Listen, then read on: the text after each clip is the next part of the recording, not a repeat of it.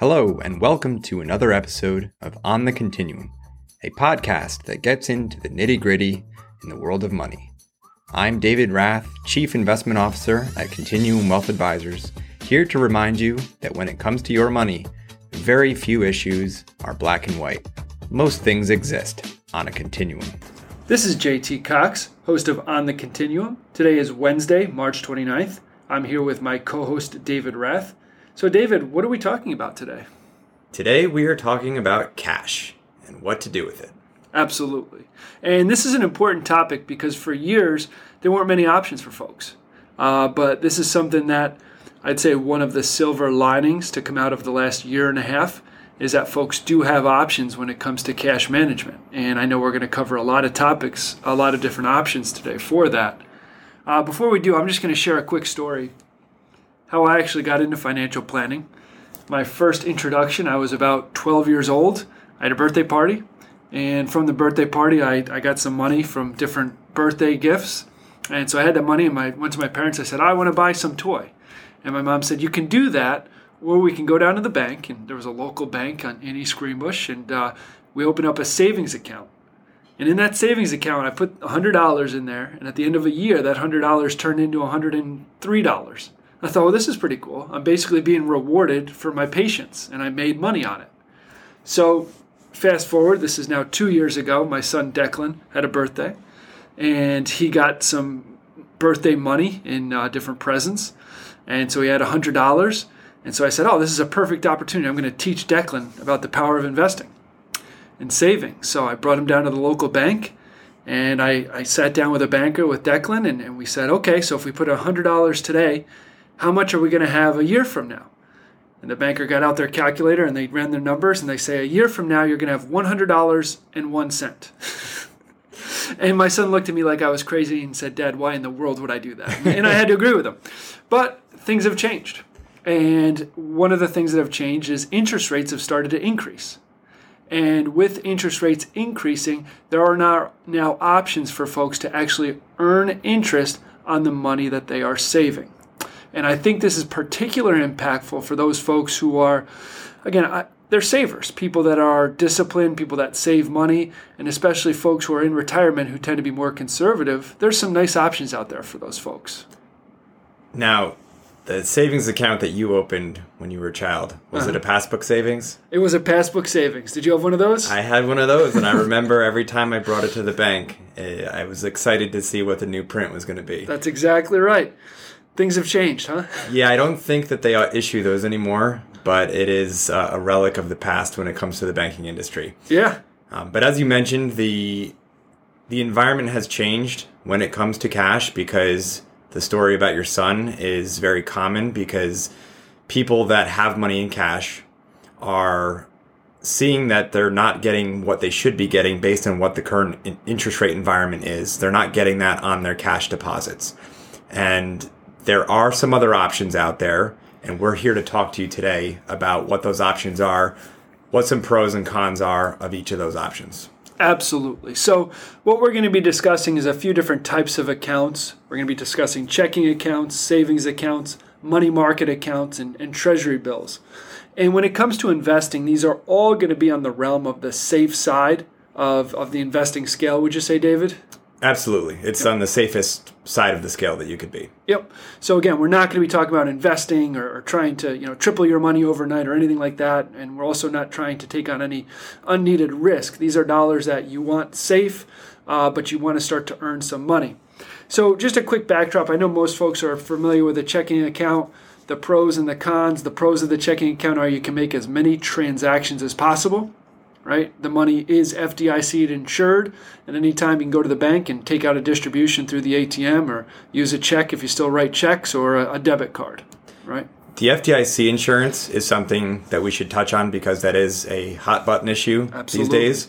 So, what is the limit on FDIC insurance? I believe it's two hundred and fifty thousand uh, dollars per per person. Is that correct?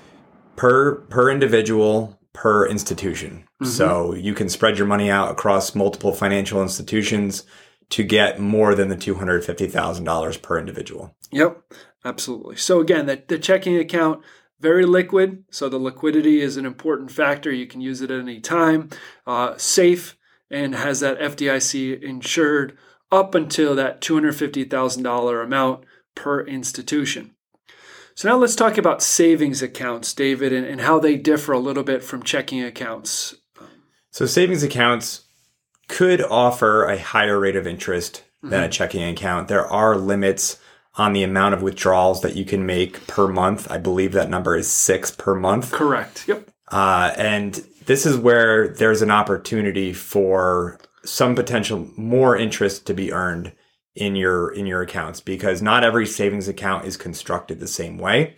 And so you should really be aware of what the interest rate is that you're getting in a savings account versus some other options. Yes, yes, yes. That is a great point because for years it didn't matter what the savings rate you were receiving was because there was no other money to be made anywhere else.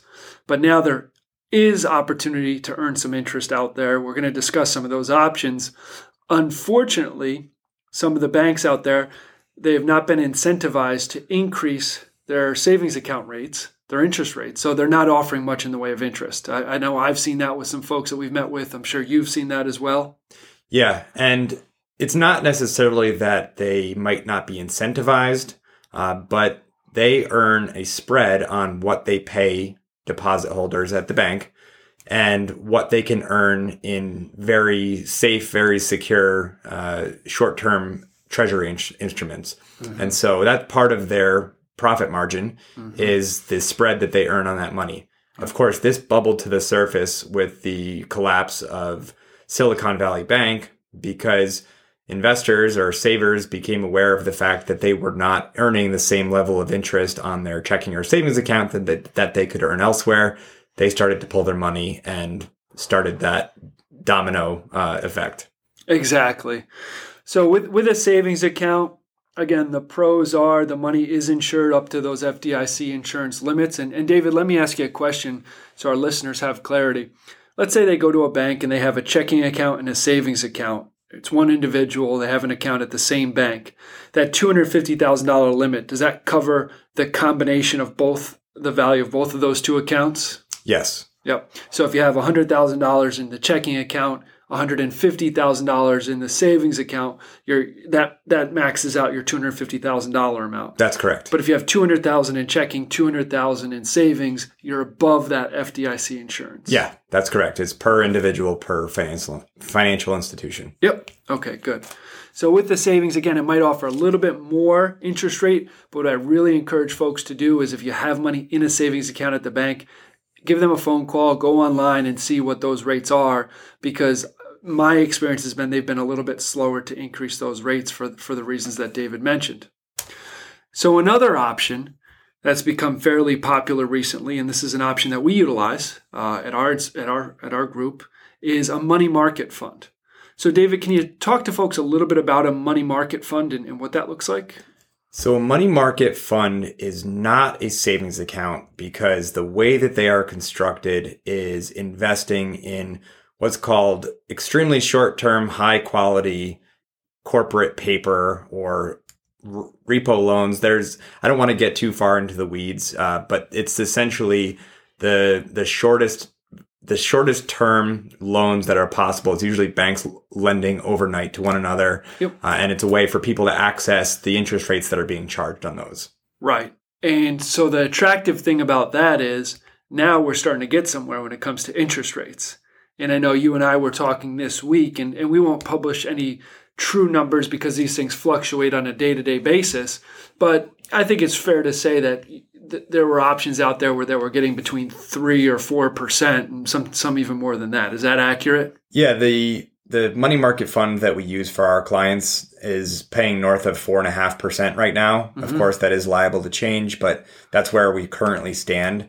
Uh, and you will see that fluctuate with what the Federal Reserve's policy on short term rates is. Yep. And just a quick note on that when we say fluctuate, the interest rate is going to fluctuate. But the principal itself is not.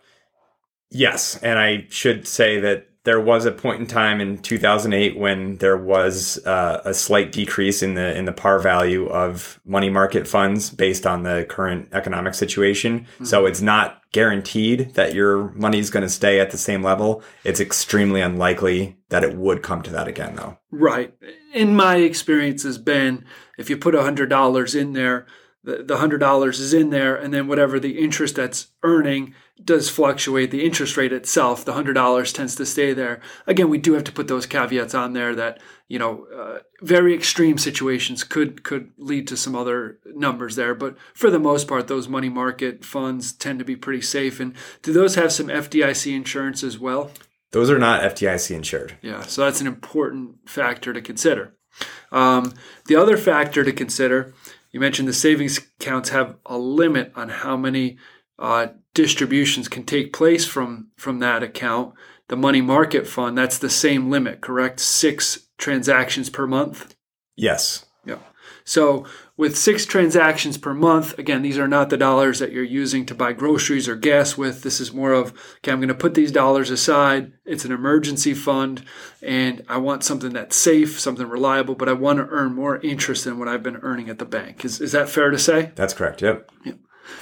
Now, another vehicle I've seen is a high yield savings account, and a lot of these are tied with more online banks. Um, I'm familiar with a website. It's called bankrate.com. And, and that's a website that's run by the FDIC. And, and that's a website that allow, allows you to shop different banks' interest rates. And you can check to make sure that they are FDIC insured. Mm-hmm. And a lot of these banks will be more online banks, so they can offer higher interest because they don't have the dollars dedicated to the bricks and mortar stores. And they do offer some higher interest rates for example, there's a popular one uh, on television, Capital One 360 is, is all over TV. You'll see that everywhere, and there's others as well. So that's a high yield savings account. So again, what I would say to that one is that's another form of a savings account. Typically, they are FDIC insured up to that 250,000. Uh, you're limited for how many transactions. And for those, what I've seen is you have to open that account online and then and all the transfers take place online. So you don't have the ability to walk into a branch and say, "Can I have my money, please?" Does that match up with your experience? Yeah, and so if you have cash that you're looking to put to work, typically you're going to have to have some sort of intermediary where you can walk in and give money to a teller. Um, because typically these online banks, um, they, you can't just deposit cash into into the account. Correct. So we've talked about checking accounts, savings accounts, money market funds, high yield savings accounts, specifically online high yield. And the last piece that I think fits into this sleeve here would be treasury bills. Now, this is probably a little bit more complicated, not overly complicated, but there's a few more layers to that. So, David, do you mind taking a moment and just providing some education on treasury bills, what they are, and, and what it means? Treasury bills are short term debt instruments issued by the US government. The range for T bills, as they're referred to, is between uh, anywhere from one to 12 months. And the interest rate is going to be a market based interest rate. So, whatever the demand is for those those those pieces of paper basically you're you're going to see the interest rates get determined by what that demand is mm-hmm. and what you'll do is you can purchase them either on the open market or purchase them at auction we handle that a lot we handle a lot of that for our clients where we yeah. will actually go in and submit bids on online uh, via via our custodian and the interest rate that they get from the starting point is what they will get on an annualized basis when that bill matures Mm-hmm. And would these be bills that, let's say, the par value, so the regular value is $100, and you're paying $95, and that $5 is, is the interest that you're receiving? Is that sort of what it, how it works? Yeah, you're not going to get coupon payments. Uh, there's not going to be regular interest along the way. You're going to buy it at a discount to par, and mm-hmm. then when that bit when that bill matures, you will get the par value. Perfect. So if you purchase a six month treasury bill, you're basically saying, let's use April 1st because it's coming up. All right, six months from now, October 1st, I'm going to receive $100 from the government. I'm going to give them $97. That $3 I receive is interest. And, and, and that's how you make money on treasury bills. That's correct. Yep. Okay.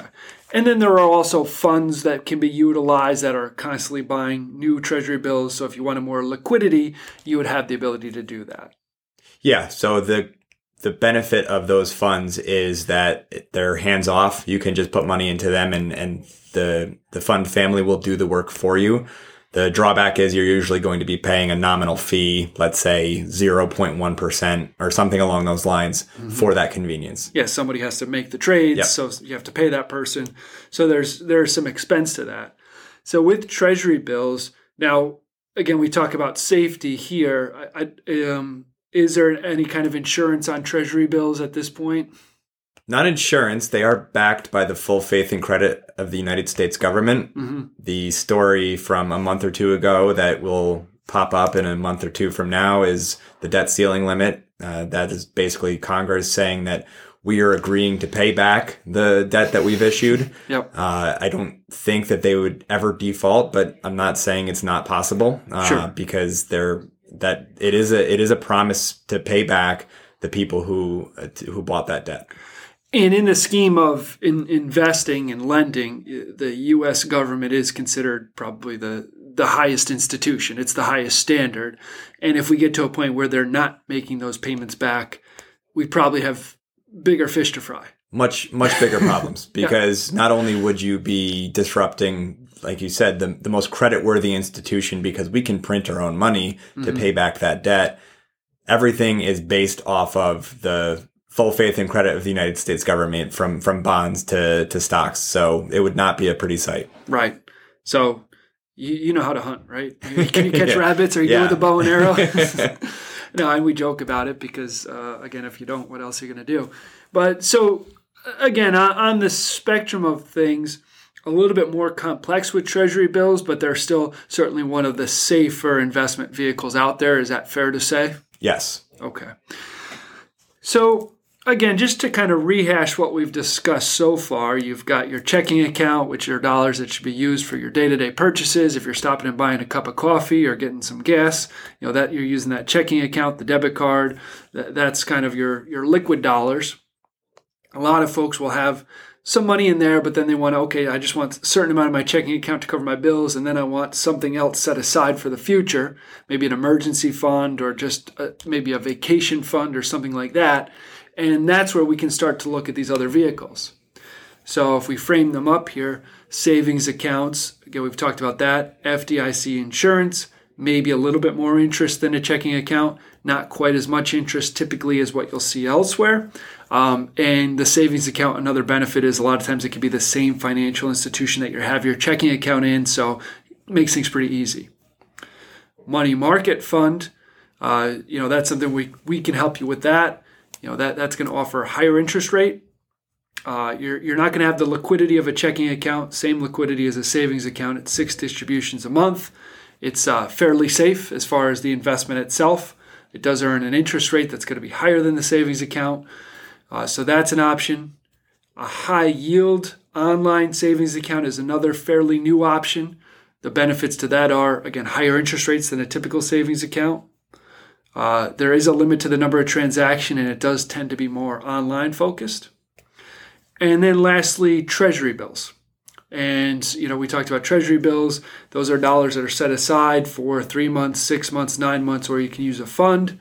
And again, probably the highest interest rate as far as the, the vehicles that we've discussed. Is that fair? Yeah. So the highest interest rate available.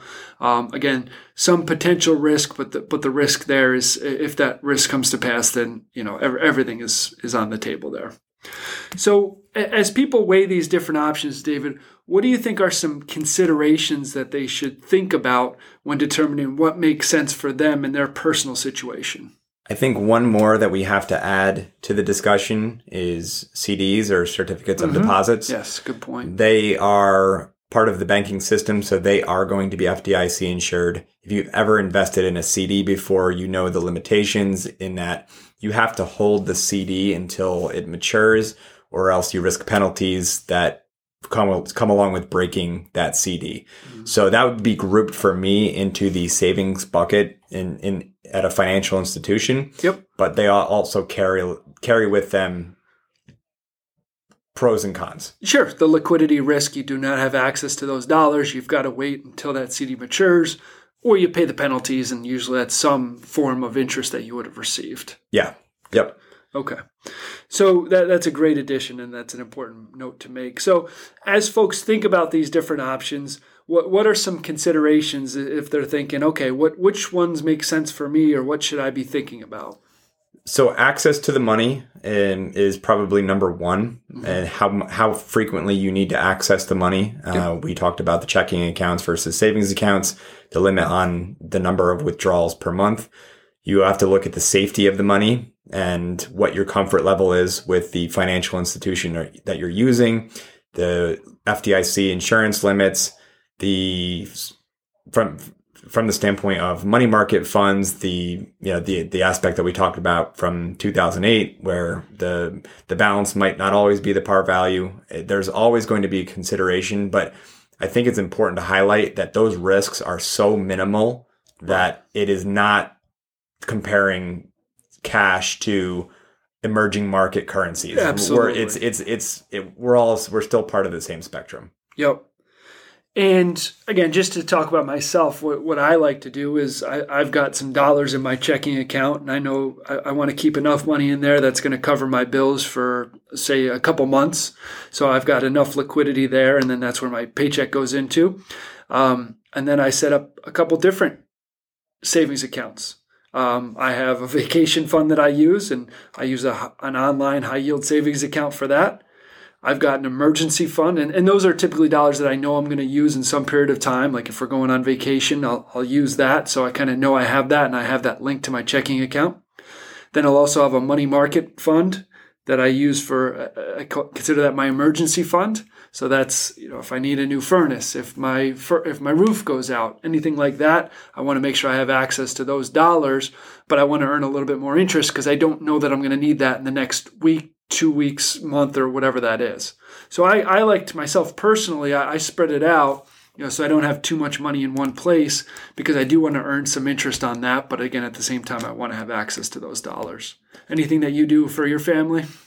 do something similar where I have an online savings account uh, that also has perks like free withdrawal from an ATM. Uh, there's that's why it's helpful to go onto bankrate.com Yep. to compare your options, compare your interest rates because it might not be the difference between 4.25% and 4.5%. There might be some added perks for a certain bank versus another that speak more to your situation and have the checking account that that is like you said for for the next couple months of expenses and then for longer term money then we're looking at some uh, allocation to investments so that's uh, one of the key points is the balance between what your short term money is what which is what we're talking about today Yep. and then what your longer term money is whether that's retirement savings or something else Yes, absolutely. That that's a key point to make. We're really focusing in on those dollars that again, I've got clients that come in and they've got, you know, significant dollars saved up in their savings accounts through the years because they've been disciplined, they've controlled their spending, you know, they, they, it's grown and and others saying, "Wow, I'm having a lot of money and I'm not making much interest. What are my options here?" And so I do encourage folks if you're out there and you want to have a conversation, David, myself, and and Tim, the president of the firm, we are here. We can have that conversation. We're happy to facilitate that. I've walked through bankrate.com with clients just to kind of show them these are the different options available at this moment in time. And this is how, if you choose to open the account, you can do that. I know, David, you've also talked to folks about the money market funds and treasury bill funds that are available. Um, I've done that myself. So that's an option as well. So if you want help figuring out what's best for you and your specific situation, I do encourage you to give us a call. And the phone number here, David, if they want to get in touch with us. it's 518 583 4050 Yep. And you can also contact us on the web at www.contwealth.com. So that's contwealth.com. There's a contact us tab. And if you want to just go over your situation or set up an appointment, you can reach us through the web. absolutely With that, we appreciate everyone listening. Uh, again, if you have any questions, we do encourage you to give us a call here at the office at 518 583 4050. But thank you so much for your time, and uh, thanks for listening. Take care. Please note the information discussed on this podcast is for educational purposes only. Nothing discussed constitutes a recommendation. If you would like a review of your personal financial situation, please contact us at contwealth.com or call 518 583 4050.